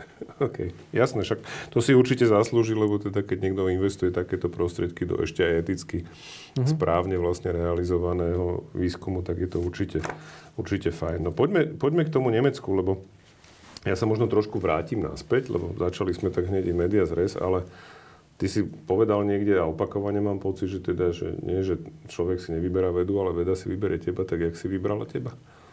Veda. No, mňa od, od malička vlastne fascinovali... Tedy som ani asi netušil, že, uh, že, že to súvisí s vedou, alebo možno aj, hej, uh, nevedel som si predstaviť od mala, že by som robil niečo iné. A keď som mal nejakých 7-8 rokov, ma fascinovala astronomia. Uh-huh že to ma fakt bavilo, aj som chodil do väzdárne otravovať ľudí. no a potom, keď som mal nejakých 9 rokov, tak, tak prišla paleontológia a ma to drží doteraz nejak, že proste mňa aj v tej astronomii, aj v tej paleontológii, to sú také úplne iné svety, ktoré sú úplne odlišné aj na iných planetách alebo na mesiaci, keď si človek predstaví, že ak to teraz vyzerá, mm. že keby tam teraz bol, mm-hmm. alebo keby bol som teraz tu na, kde stojím, že proste, alebo sedím, že keby sme sa presunuli o 200 miliónov rokov, že ako to tu vyzeralo, mm-hmm. čo tu žilo. A teraz je otázka, že či myslíš tú pôdu, na ktorej stojíme, alebo to miesto geografické, no. kde sme, pretože podľa povedzme GPS súradníc, lebo to, to sa... sú dve úplne odlišné veci, keď sa bavíme už o škále 200 miliónov rokov. To by sa chytáš tej tektoniky. Asi boli niekde inde, teda, hej, ano, keď sa bavíme o tektonických, respektíve toho tej pôdy, lebo buď by sme boli pod zemou, alebo by sme boli alebo pod vodou, alebo niekde. Áno, rozumiem tomuto, lebo dokonca tá relácia, kde bol Martin Vláčik, tak tu sme nazvali, že paleontológ, že stroj času. Uh-huh. Že vlastne to je, to je taká vec. Ale ty si potom teda, okrem toho, že si veľmi skoro začal s tou paleontológiou, tak si potom teda uh, pôsobil aj študoval dosť dlho v zahraničí a poďme si povedať možno kde, lebo to súvisí potom aj s ďalšími objavmi. No a keď som skončil doktorantúru, tak som pôsobil uh, na Slovenskej akadémii vied. Uh-huh. Len potom už som nejak uh, uh, sa snažil dostať do zahraničia. Dostal som Humboldtové štipendium, že som pôsobil vyše dva roky v Senckenberg Research Institute uh-huh. vo Frankfurte nad Mohánom, pretože to je presne inštitút, ktorý sa venuje meselu. Uh-huh. No a po skončení tohto vlastne som pôsobil v Berlíne na, v Múzeum für Naturkunde, to je spojené s Humboldtovou univerzitou. Čiže prírodovedecké múzeum Áno. v Berlíne? Mhm, jasné. No. no a ten mesel teda, ten je, ten je dôležitý prečo? Lebo tam sa podarilo tiež nejaký objav, o ktorom chceme hovoriť. Mesel je, to je tiež, keď som bol už malý, tak uh, som čítal si v knižkách o meseli, čiže to okay. bolo pre mňa ako študovať mesel ako splnený sen. Mm-hmm. To som si aj nemyslel vtedy, keď som ho mal, že sa mi to niekedy podarí, ale... Hej. Uh, Čím? Je, Prečo je to tak dôležité? Je to, je to tak lokalita zaujímavé? UNESCO, uh-huh. ktorá je blízko Frankfurtu. Uh-huh. Uh, no a je to zaujímavé tým, že uh, je stará 48 miliónov rokov približne. Uh, v tej dobe Európa vyzerala úplne inak samozrejme a v, uh, v tej oblasti bola vyhasnutá sopka, ktorá bola tá kaldera, to, čo mm-hmm. zostalo po tej sopke, tak bola naplnená vodou, čiže ah. tam bolo nejaké jazero, ktoré ale na horizontálne rozmery nebolo príliš veľké, ale na nejakú hĺbku malo až 500 metrov. Mm. A tým, že tam stále boli nejaké tie aktívne zlomy a tak, tak tie, tie sopečné plyny sa dostávali veľakrát na povrch a sa stávalo, že zahubili vlastne všetko, čo žilo v tom jazere alebo v okolí toho jazera a, a tým, že tie živočichy sa dostali do toho jazera a klesli až na dno, kde bola zóna bez kyslíka, to je zóna, kde... Uh-huh. Uh, 500 metrov, áno, to, uh, už je, to už je taká tá úplne anoxická, hej. Čiže tam nie sú nejaké baktérie, ktoré by rozkladali tie živočichy, uh-huh. uh, čiže tie zvieratá sú nádherne zachovalé, celé kostry, veľakrát aj s mekými tkanivami, že sa zachovala otlačky srste, alebo, mm. alebo sa zachovali pri chrobákoch pôvodné sfarbenie, pod UV žiarením sa dá okay. pozerať. A tam bol vlastne taký tropický ekosystém. My to nazývame mm. paratropický, ale, lebo to nemá ekvivalent v modernej prírode. Aha, prečo? Čím je to odlišné od povedzme dnešných tropov? Polohou? Alebo... A nie, tam, tam dochádzalo k určitej sezonalite, ktorú treba akože u týchto, mm. tak to je iná. Čiže kvôli zemepisnej šírke už to mm-hmm. predsa len boli ročné obdobia, ale, ale inde boli teploty, hej? Áno, ako dalo by sa to aj tak povedať, no. Teploty a zrážky a tak ďalej, hej, to, to som myslel, hej. A e, celý ekosystém je proste takto zachovaný, že aj e, vtáky majú perie zachovalé. Akože to vidieť, toto je úžasné. A ja som tam robil na tých, e, na tých jašteroch, mm-hmm. ktoré bola taká, že Eolacerta, ktorá bola mhm. známa od 40. E, rokov 20. storočia, ale nikdy nevedel, že čo to je. A pritom to bol najväčší jašter, ktorý žil v tom období v Európe, v Eocéne. Mm-hmm. Meral vyše jedného metra. Okay. A rôzni akože svetoví odborníci to študovali, Oliver Riepel z, z Chicaga. Ale dávali to akože, že nie je úplne jasné, že kam to patrí.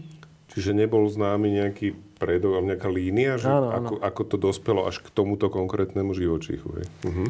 Akože veľa pomohlo CT, lebo napríklad ako, uh-huh. nejdem sa teraz tváriť, že proste ja som to odhalil, lebo som proste najlepší. to nie, ale, ale máme proste modernejšie Jasné, techniky. sú iné metódy, ano. akým sa to dá skúmať. A hej. tak veda má aj pracovať, že uh, použili sme CT, takže sme videli veci, ktoré oni predtým nevideli, že sme videli dovnútra tej lepky, videli sme na druhú stranu tej lepky. Uh-huh. Uh, a ešte tam bol jeden malý živočích, ktorý zjavne patril k tej eolacerte, ale bol iný mnohými znakmi uh-huh. a toho sme nazvali ako Štefanikia. Ah, okay. Po Milanovi Rastislavovi Štefánikovi. To sme mali taký článok, s, teda ja, môj americký kolega Krister Smith. Uh-huh. A tým pádom, že už boli dva, tak sme mohli vytvoriť celú novú čelať, ktorú sme nazvali Eolacertidae a zistili okay. sme, že vlastne sú sesterská skupina k dnešným Lacertidae. Uh-huh. To síce znie tak akože cudzo, ale sú to jašterice, ktoré pozná každý, lebo to sú jašterice, to sú aj naše, ktoré naše. sú tu. Aha. Jak okay. jašterica zelená, keď niekto ide na Devín, uh-huh. alebo jašterica múrová pri Dunaji. Uh-huh. Uh-huh. Proste naše jašterice a táto línia, ktorá je vyhnutá, ale tak je sesterská vlastne ku ním. Aha, čiže niekde sa zase oddelil oddelila tá línia, z ktorej nakoniec sa vyvinuli tie naše... Oni majú spoločného predka majú niekedy ešte v hlbšej, v hlbšej áno, minulosti. Hej, áno, áno, presne tak. Pretože v tej dobe už vlastne Lacertide máme, že nejakých uh-huh. tie línie kvázi takých, ktoré potom smerovali k tým, tým našim Čiže skôr tie menšie asi nejakým spôsobom, aj keď ten, ten druh, ktorý, ste, ktorý si ty teda, alebo ktorý ste nejak našli, ten bol tiež tak veľký, alebo bol menší, alebo v čom tá, sa líši? Tá štefanikia bola uh-huh. oveľa menšia a uh-huh. je mhm. tam veľa akože, anatomických rozdielností v lepke, uh-huh. ale vieme, že, že to nie je vlastne spôsobené tým, že by to, bol, akože by to bolo mláďa, uh-huh. pretože máme aj mláďaté eolacerty, ktoré sme vypublikovali rok na to, čo bolo 2018, sme tú Štefanikiu a celý ten vlastne, čo sme tu zasadili do nejakého... Čiže tu čelať. Uh-huh. Uh-huh. A potom sme v 2019 opísali aj mláďa, ale ja som ho už mal, len proste sme ho ešte ne... Uh-huh, jasné.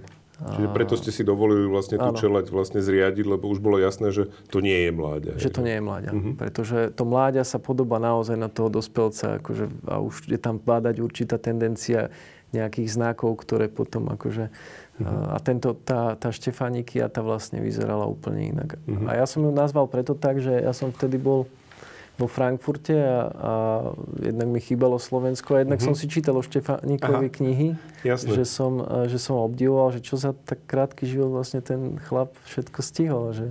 Áno, on bol primárne tiež vedec. Vlastne. A bol astronom. No. On bol primárne vedec a astronom, čiže tiež jeden, jeden z tých, ktorí ti boli asi blízky. Však teda mhm. mne je tiež blízky. Aj ako politik, aj ako, ešte ako pilot. Navyše, no to on stihol ako... áno, áno, áno. Stihol toho, stihol toho neuveriteľne veľa, ale však ty v podstate tiež, keď to tak počúvam. takže, takže to je zase ako asi je dobrá inšpirácia. Dobre, to je tá nová čelať. A teda poďme potom ešte k termínu, ktorý som začul tiež, ktorý sa volá, že Janošíkia. O čom sa bavíme tu? to je zase niečo iné. Ne? To, to, je, je zase to je iné. Ten... úplne iná historická postava. Zbojník. Hej, hej. Ale pre mňa, akože Janošik a celá tá, tá Orava, tá, tá, tá, mm-hmm. ten folklór, mne sa to strašne páči, tak preto som chcel ja mám tiež veľmi rád Oravu, o tom potom. Hej, a teda o čo ide pri tej Janošiky? No pre mňa je ešte špeciálne dôležité Janošiky, alebo uh, tá vlastne zmenila úplne náš pohľad na evolúciu toho, ako zmien pravidla veľkosti tela, čo sa týka ostrovov. Aha, takzvané ostrovné pravidlo. Áno. Dorazili sme k nemu, tak si ho skúsme vysvetliť, čo to ja presne to znamená. vysvetliť, že vlastne tá Janošikia má nejakých 21-22 miliónov rokov. Uh-huh. Pochádza z Ulmu v Nemecku, z takej lokality. Áno. Uh, no a keď som ju študoval, tak som videl, že ona je iná ako dnešné tie jašterice, ktoré tu žijú, lebo to je čelad Lacertidae, ale keď bol niekto na Kanárskych ostrovoch, tak tam mohol vidieť také veľké jaštery, ktoré sú tiež ako Lacertidae, ale je to iná línia, ktorá je Galocíne, sa nazýva. To sú tie Galocie, vlastne tie veľké uh-huh. z Kanárskych ostrovov. Uh-huh. A ono, predpoklad bol, že dneska Galocíne má iba dva rody, uh-huh. a to je Psamodromus. Uh-huh.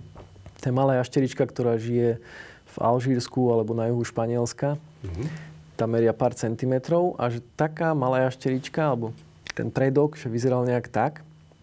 A dostal sa potom na ostrovy kanárske a tam e, tým, že nemal nejakých prirodzených nepriateľov, tak sa mu darilo tej populácii Aha. a že začnú zväčšovať e, svoje telo.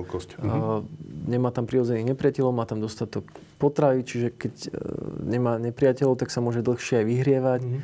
Hej. A to je taký učebnicový príklad bol, že, že začne v takom prípade, keď sa malý živočík dostane na ostrovy narastať v populácii v priebehu času tá mm-hmm. veľkosť tela. Čiže najprv narastie počet tých jedincov asi, hej, keď nemajú prirodzených nepriateľov, tam mm-hmm. sa dostaví časom rovnováha a druhý krok je, že ešte začnú teda aj naberať na veľkosť. Mm-hmm. Mm-hmm. Jasné. To sú, to sú, bez chvosta to sú také jaštery veľké. OK. to už by som jašteričkou nenazval no. asi. okay. Ale sú, sú bylinožravé, že mm-hmm. väčšina z nich, teda nie všetky, ale uh, mm-hmm. tie, tie fakt veľké, tie sa živia ovocím. Mm-hmm. Uh, no ale my sme tu Janošikiu v Nemecku, to už som videl, že to bude niečo s týmto spo, spojené a potom sme spravili fakt aj uh, filogenetickú analýzu a ukázalo sa, že psamodromus je vlastne vonku a tá, gal, uh, tá Janošikia je vlastne sesterská k tým galociám, uh-huh. čiže priamo k ním. Uh-huh. Uh, čiže... A pritom je na pevnine. Áno, a laicky by sa dalo povedať, že je to, že je to predok. Uh-huh. My nepoužívame také výrazy, ale laicky by sa dalo povedať, že je to predok tých galocí.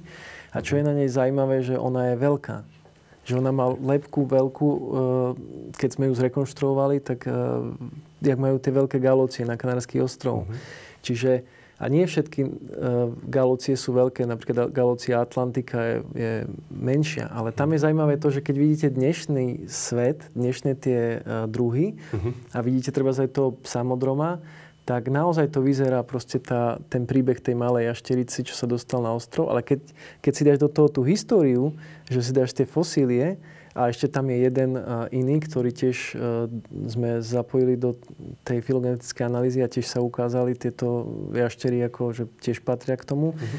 A tiež boli veľké, tak vlastne sa ukazuje úplne iný príbeh že uh, veľké sa už na ostrovy dostali uh-huh. a naopak v niektorých liniách zmenšovali svoju, uh, svoju veľkosť, veľkosť uh-huh. a že, že je to veľa komplexnejšia otázka, než, než sa myslelo a oveľa komplexnejší problém, že keď, Asi aj proces. Keď, aj proces, že keď sa pozrieš na Kanárske ostrovy, tak to je úžasné prírodné laboratórium, lebo to je súostrovie uh-huh. a klíma, alebo teda tie podmienky environmentálne na tých ostrovoch sa líšia, že niekde je iná nadmorská výška, tie, ktoré sú bližšie k Afrike, uh-huh. tak sú, myslím, že také suchšie, tie, ktoré sú ďalej, tak sú viacej také, také subtropickejšie. Uh-huh.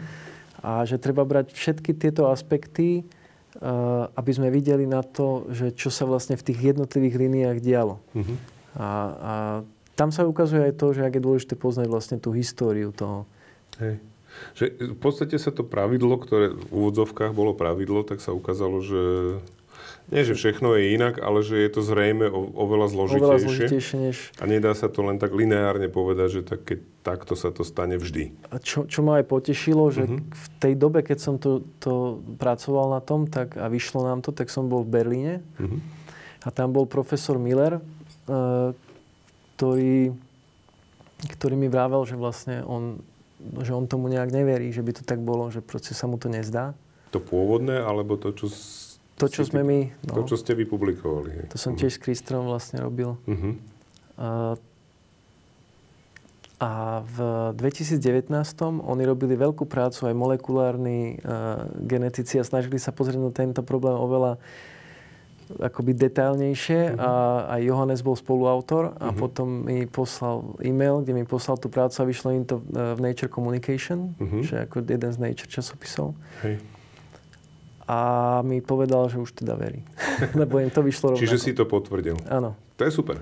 To je super, lebo však o tom je vlastne vedecká teória, uh-huh. keď ju iní pochybovači vlastne potvrdia a je úžasné to, čo mňa vždy fascinuje na vede, že že presne to, že človek, ktorý možno hlboko niečomu neverí, ale nakoniec není dôležitá tá viera, ale tie dáta, ktoré nakoniec z toho vylezú, to sa mi na tom páči, že niekto, kto ti povie, že tomu neverím, tak potom, čo si tie dáta pozrie a možno si ich aj sám ešte preskúma, tak potom povie, že nie, dobre, je to OK. Takže to, to poteší určite. Mňa to veľmi, potešilo, hej. že Johannesa akože mm-hmm. som presvedčil. No, že... je super, hej, určite. Poďme ďalej, lebo s ostrovmi súvisí aj teda tá ďalšia vec, o ktorej som chcel hovoriť, to sú chameleóny. Hej. To znamená, tam sa nám objaví ďalšie známe meno, mám pocit. Takže vidím, že tá, tá, akože tá inšpirácia s tými známymi Slovákmi je, je fajn a teda poďme na to, že, že čo presne. Tu, tu sa pri tom chameleónovi sa nedalo inak, lebo... No to pochopiteľne, hej, teda. Tak a... poďme, že o čom je ten chameleón?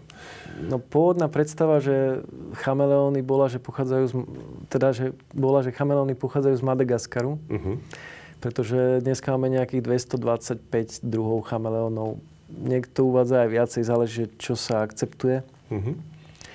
No a polovica z nich žije na Madagaskare a to sa väčšinou berie ako že centrum nejakej diverzity a že odtiaľ sa rozšírili, rozšírili vlastne. uh-huh. a že z Madagaskaru sa rozšírili do Afriky a potom sa rozšírili do Európy a aj do Ázie ako Chamelozeilanicus Aha, okay. žije v Indii. Uh-huh. Ale... Ako sa z takého Madagaskaru rozšíria chameleóny do Afriky? Inak to je celkom bežné, že plázy e, sa vedia rozširovať. Na, oni vydržia strašne veľa. Uh-huh. To sú ako takí drsňáci sveta prírody. Že oni, a oni čo, preplávu normálne? Alebo... Uh, niektoré vedia aj plávať, aj varány uh-huh. niektoré vedia plávať. Uh-huh. Uh, ale väčšinou sa to deje tak, že sa zachytia na nejakých vyvratených stromoch Mm. A tie prúdy ich unášajú a, a vedia Proste sa fakt... normálne pleťku si uh-huh. zoberú. A oni vedia vydržať bez jedla akože strašne dlho. Uh-huh. Takže oni... Obožívaníky toto nedokážu už z toho princípu, že veľa z nich vlastne má takú priepustnú kožu, že oni aj dýchajú kožou niektoré. Uh-huh. Čiže e, pre nich morská voda by bola akože smrteľná. Smrteľná, uh-huh. hej, hej, jasné. No a Čiže že, taká bola predstava, že... Chameleon si zobral pleťku a skončil v Afrike, hej? No, taká okay. bola predstava, lebo... Okay. Lebo... Uh, keď je tá druhová pestrosť najväčšia niekde, uh-huh. tak sa predpokladá, že odtiaľ sa to roz, Madagaskar bol už oddelený od Afriky pred nejakými 150 miliónmi rokmi. Uh-huh. To, to sa akože vedelo, že, uh-huh. takže to muselo byť nejak takto si to predstavovali. Uh-huh. Ale, Ale?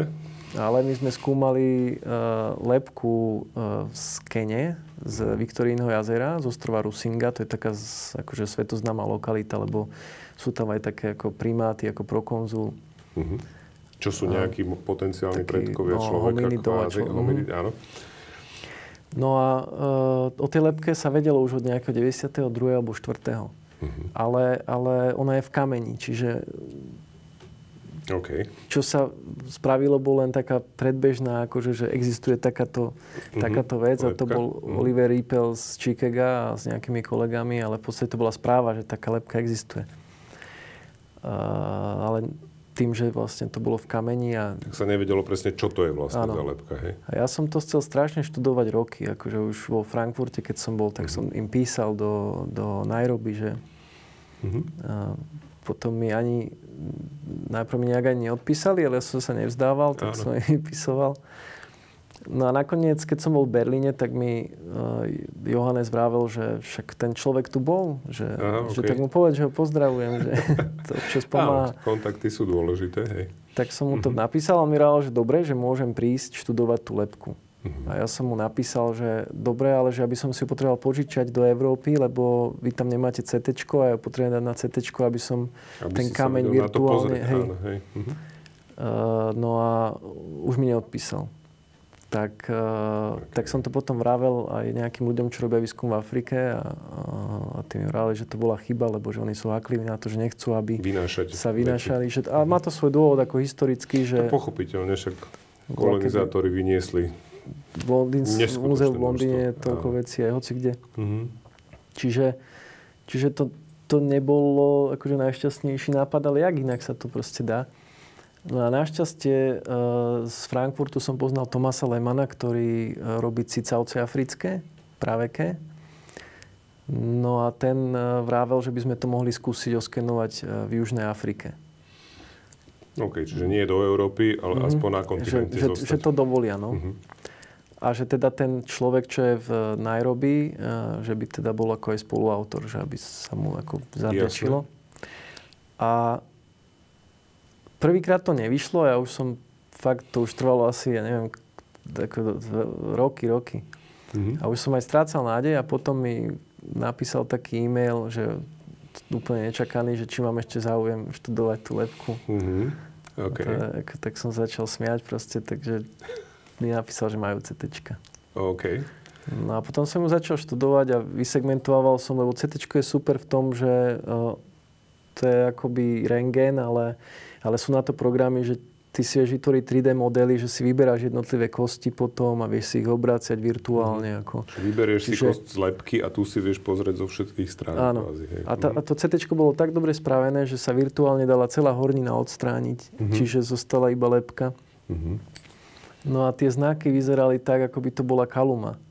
Čo bolo ale zvláštne, lebo kaluma je rod, ktorý žije na Madagaskare. Mm-hmm. To je endemický pre Madagaskar, ona nežije nikde inde. Okay tak som si vrával, že to nemôže byť proste tak, že to je nejaké divné, že čo by robila Kaloma akože v Kenii. V Afrike, hej. A mm, potom som bol v tom roku 2019 som bol e, na konferencii paleontologov v, v Belgicku, v Bruseli. A tam boli ľudia aj e, z Ameriky, ktorí rok predtým študovali z tej lokality lemurov. A lemúry sú tiež dneska iba Madagaskar. na Madagaskare. Mm-hmm tak som sa s nimi rozprával a oni vravali, že veď, e, že možno, že to je nejaký, akože čo tam priplával, lebo že lemúry tak priplávali vlastne, že si tiež mysleli všetci, že to je madagaskarská skupina, ale že oni pôvod majú v Afrike. Mm-hmm. A ja som nad tým začal rozmýšľať, že tak to musím proste nejak vyriešiť. Mm-hmm. A prišiel som domov a začal som robiť filogenetickú analýzu a naozaj proste, hoci čo som robil, tak to padalo medzi kalumy. Mm-hmm tak som si potom začal študovať práce, čo robili rôzni oceánológovia a geológovia o morských prúdoch. Mm-hmm.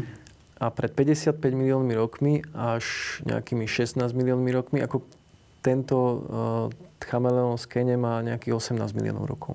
Tak tie prúdy boli také, že boli iné ako dnes a všetko ťahali smerom na východ, na Madagaskar. Čiže naopak vlastne. Naopak. Mm-hmm. A že vlastne uh, u chameleonov je to aj také logické, že žijú na stromoch, takže keď nejaký strom sa vyvráti, padne do, do mora a ťahá mm-hmm. ich to na Madagaskar. Čiže, čiže oni naozaj museli mať kontinentálny pôvod africký a dostávali sa na Madagaskar e, takýmto spôsobom. Mm-hmm. Čiže my sme, to, my sme to otočili. Ako už uh, genetici niektorí tvrdili, že by to mohlo byť tak, že skôr akože v Afrike pôvod, ale neboli na to žiadne dôkazy. Jasne. A uh, pretože Madagaskar chameleóny sú také akože symbolické pre Madagaskar, že sú také typické a Moris Beňovský takisto proste pre Madagaskar. Znamená veľa, áno. Áno, a že vlastne tiež on sa tam nenarodil, ale sa tam preplával tam cez oceán, áno. tak chameleóny majú rovnaký príbeh ako paralelne, čiže preto mi prišlo najvhodnejšie, že, uh-huh. že tak to musí byť Kalma Beňovský. Tak som to vysvetlil potom aj tým kolegom, tam, ja som bol teda prvý autor, takže som mal právo aj povedať, že... Áno. Ale aj tak som tým to vlastne vysvetlil, že túto uh-huh. históriu celú, že tam bol aj Chris Anderson ako americký odborník na chameleóny a, a viacerí. Uh-huh. No a oni vravili, že to je super. Tak má to, má to presne ten kontext, mm-hmm. je, mhm. je úplne dokonalý, lebo áno, to, tiež sú to Taká vlastne privandrovalci, no. tak jak Beňovský, hej, a teda ovládli a ten stali sa symbolom Madagaskaru. Áno, áno, áno, stali sa, stali sa vlastne tým symbolom. Poďme možno k tej poslednej takejto odbornej veci. A to sú vlastne e, objav gejkonov v Belgicku, čo teda, e, jak som sa dočítal, bolo veľké prekvapenie, lebo zase kvôli zemepisnej šírke a vlastne tomu, a to už sme spomenuli vlastne to, to paratropické prostredie. Čo to, čo to teda presne bolo tiež? No gekony dneska žijú v tropoch a subtropoch, že to sú také až na zo pár výnimiek, ale to je fakt len pár, ale oni žijú v podstate v prálesoch, ale aj na juhu Európy, že keď niekto dovolenkoval niekde v Grécku, tak videl určite gekonov. Na, oni sú typické, že po stenách vedia loziť, alebo aj po skle, mm-hmm. tým, že majú také prilnavé, adhezívne tie, tie vankušiky. Mm-hmm. No, oni majú veľmi dlhú históriu. No a to, že sme ho našli eh, v lokalite Dormal na úrovni eh, južného Anglicka vlastne písne, tak to svedčí o tom, akože ono to, ono to v podstate sa vie, že, že tedy bolo akože veľmi teplo, lebo ten Gekon má 56 miliónov rokov mm-hmm. a to je najteplejšie obdobie za posledných 66 miliónov rokov. čiže vtedy boli práve tie Po skončení tej kvázi, tej, tej, tej, tej nukleárnej zimy po dopade teda toho, toho asteroidu mm-hmm. niekde v tom, v tom Mexiku, to, to zrejme však trvalo tiež niekoľko, minimálne nejakých asi desiatok rokov, storočí možno, tak no. následne došlo k nejakému otepleniu, hej, teda významnému. Áno, ale a to uh, oteplenie súviselo ale s tým, že uh, sa dostávalo strašné množstvo CO2 do, do vzdušia. Uh-huh. A my vieme, odkiaľ? že... Vieme odkiaľ? Vieme no, si. to, to C, ten uhlík v tom CO2 je z, z nejakých, má nejaký biologický pôvod, lebo vieme, že to je ten ľahší izotop uhlíka, uh-huh. to C12 a nie ten ťažký C13. Uh-huh. Mhm. Čiže pri nejakých asi obrovských požiaroch, uh-huh. plus mohlo to mať nejaký vplyv aj akože, že aj sopka dokáže vytvoriť ten, uh, pretože keď sa uholné sloje dostanú akože do, do sopky, do sopky tak, tak uh-huh. potom máme takéto, akože v tom uh-huh. CO2 to C. Ale toľko sa dostalo, že vlastne uh, došlo k otepleniu aj tým, že keď sa oteplí určitý nejaký nejakých pár stupňov, tak e, potom sa naštartujú veci, ktoré sú nezvratné. Uh-huh. Pretože existuje taká látka, ktorá sa volá, že metanhydrát a to je látka, ktorá je veľmi podobná skupenstvom ako ľadu. Uh-huh. To, lebo ten metán je naozaj v tej molekule vody tam uväznený. Uh-huh. Preto je aj stabilný niekde na dne morí, oceánov, kde je veľký tlak, čiže pod veľkým tlakom, alebo pri nízkych teplotách, takže permafroste. Uh-huh. Lenže keď sa začne oteplovať, tak z toho metanhydrátu sa voľňuje metán. A to sa napríklad aj teraz na Sibíri, ako v tom permafroste sa rozpúšťa a mm-hmm. už tam vidíme, že sa uvoľňujú veľké ložiska. Mm-hmm. Rastú úniky metánu. Lenže metán je 20-25 násobne silnejší skleníkový plyn ako CO2. Ja som čítal dokonca viac ešte. Aj viacej dokonca? No 86 krát. Prvých 200 rokov. Čiže možno to, čo hovoríš ty, je dlhodobo, ale že prvých 200 rokov, že on podlieha rozkladu akože ča, potom fotovoltaickému proste pod vplyvom slnečného žiarenia, ale že prvých 200 rokov je je Aha. dokonca 86 krát, tuším, ak sa nemýlim. Možno niekto nám napíše do komentov, že ani ty, ani ja nemáme presnú informáciu, ale tak som sa dočítal. Čiže áno, to je určite podstatne e, nebezpečnejšie ako oxid uhličitý. A, a my vieme napríklad, že uh-huh. uh, vtedy na vrchole toho eocénu alebo paleoceného termálneho maxima sa to nazýva, to je pred tými uh-huh. Mhm. 56 miliónmi rokmi, kedy žil ten gekon, náš, uh, my sme ho nazvali, že dologeko, a mohli žiť vlastne takto vysoko v Európe gekony, lebo bolo tak teplo, tak vieme, že na vrchole sa dostávalo priemerne ročne asi 1,8-1,9 miliard tón CO2 do vzdušia. Uh-huh. Okay. A trvalo to niekoľko tisíc rokov. Hej. To sa vie na základe sedimentárnych dát. Uh-huh. No a keď si zoberieme rok 2014 napríklad, uh-huh. tak uh, sa uvoľnilo vďaka človeku nejakých 9,8 eh, miliard tón CO2. Čiže že od priemyselnej revolúcii je, sa dostalo vďaka človeku asi 365 miliard tón eh, CO2, CO2. vďaka odlesňovaniu dokonca ďalších nejakých 180 miliard. Mm-hmm. Trvá to krátku dobu, ale ten efekt vidíme proste veľmi rýchlo. Tam to trvalo, tam sa uvoľňovalo menej, ale Postupne. trvalo to tisíce mm-hmm. rokov. Áno. A tu sa to nastáva veľmi akože rýchlo a, a vieme, čo sa stalo v tom eocéne, ale to není len eocén, vieme, že napríklad najväčšie vymieranie, na, aké kedy bolo mm-hmm. na mhm. Zemi, je Permské, na hranici Perm-Trias. To sú roky? To je 252 miliónov rokov. Mm-hmm. A to bolo vplyvom CO2, aj keď to po, pochádzalo hlavne zo sopiek vtedy, mm-hmm. ale to je väčšie vymieranie, než čo bolo na hranici Krieda Paleocén, čiže keď vymierali dinosaury. Mm-hmm. Aj tam sa hovorí 90 a viac. No pri tom Permskom 90, 2 kľudne percent, mm-hmm. akože všetkých druhov vymrelo. To už sme boli fakt blízko tomu, že... Uh, že nič. Že nič. Tam sa oteplilo o 10 stupňov. Najprv o 5 stupňov. Mm-hmm.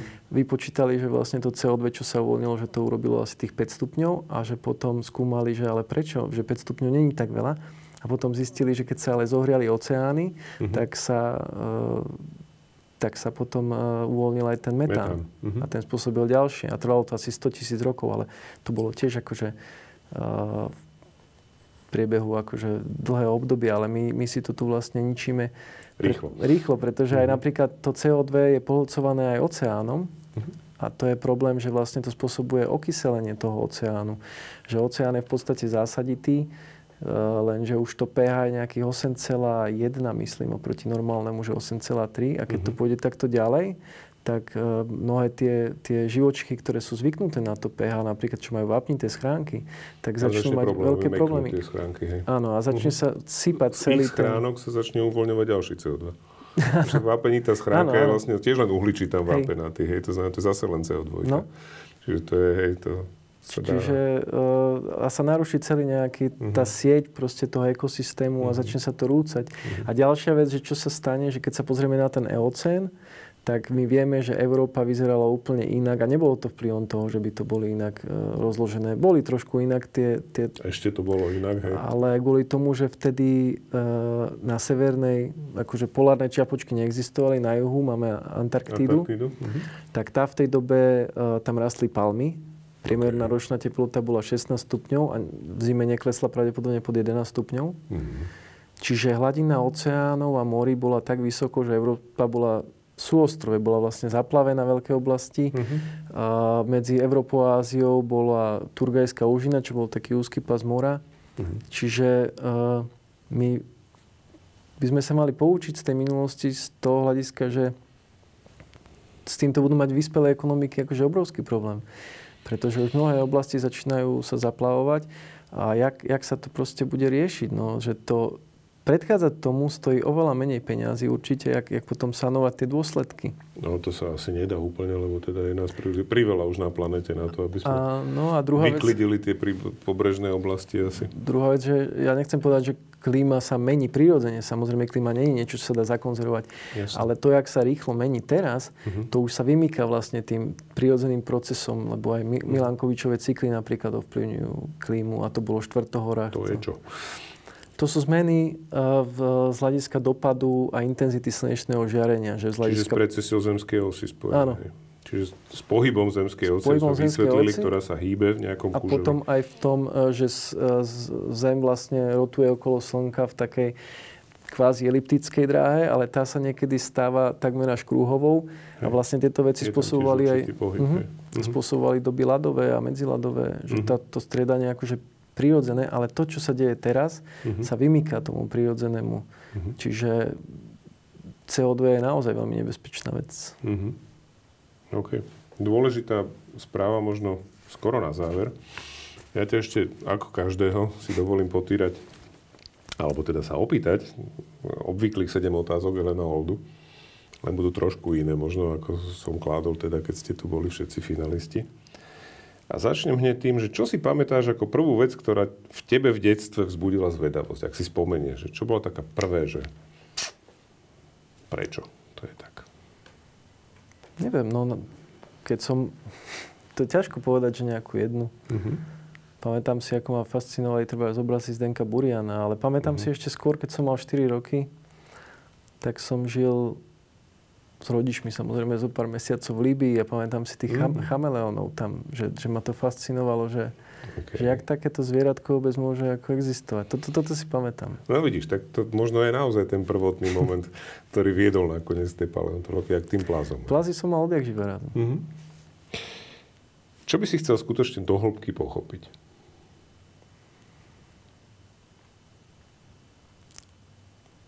To je také možno, že kliše, ale že aký to má všetko zmysel. To už to nie je také vedecké otázky, ale že vlastne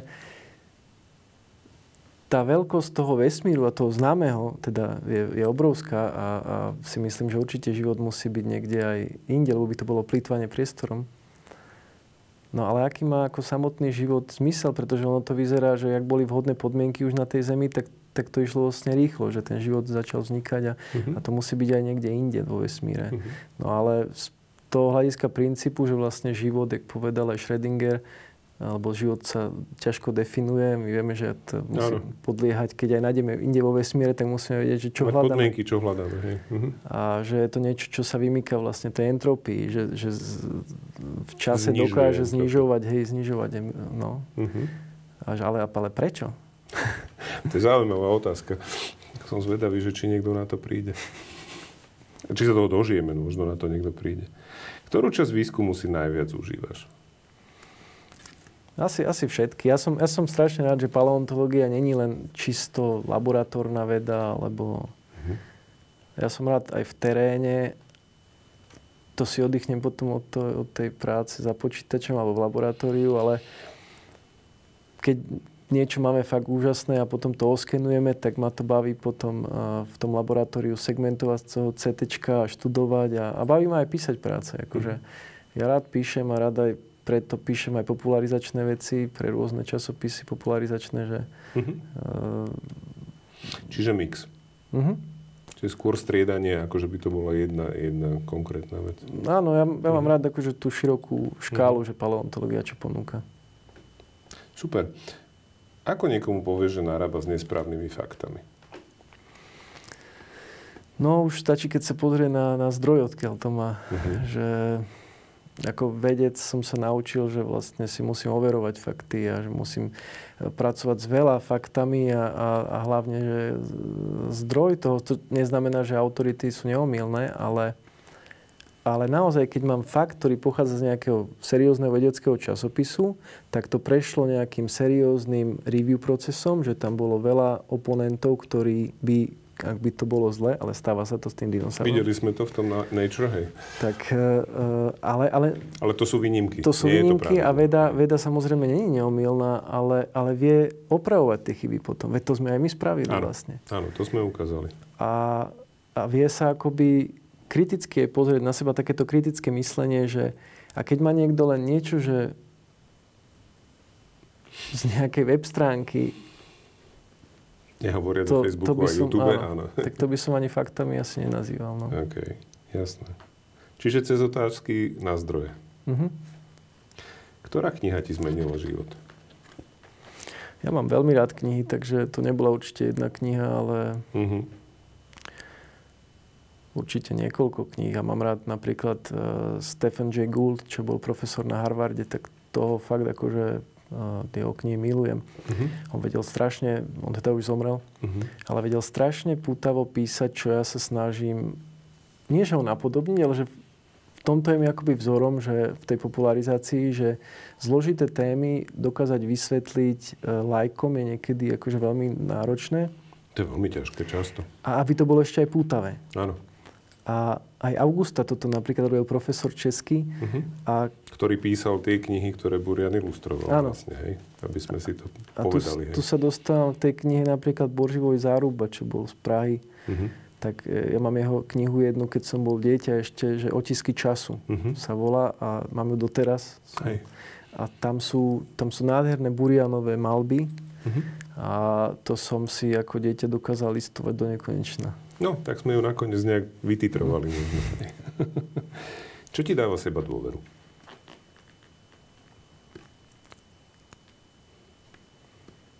Ťažko povedať. V tej vede určite to, že keď, eh, keď nejaký článok sa podarí publikovať v nejakom dobrom časopise, mm-hmm. alebo že sa stretnem s niektorými kolegami a, a a chvália mi niektorú konkrétnu prácu, že toto bolo fakt, že v Berlíne sa mi stalo, že mi jeden vravel, že, to, e, že tú prácu, ktorá mi vyšla, že čítať to, že mal pocit, že to je skoro jak čítať poéziu. To je super. Tak to, to sú veci, že mm-hmm. taký ten feedback od kolegov, že mm-hmm. Hej. to veľmi dobre padne. Určite. A posledná.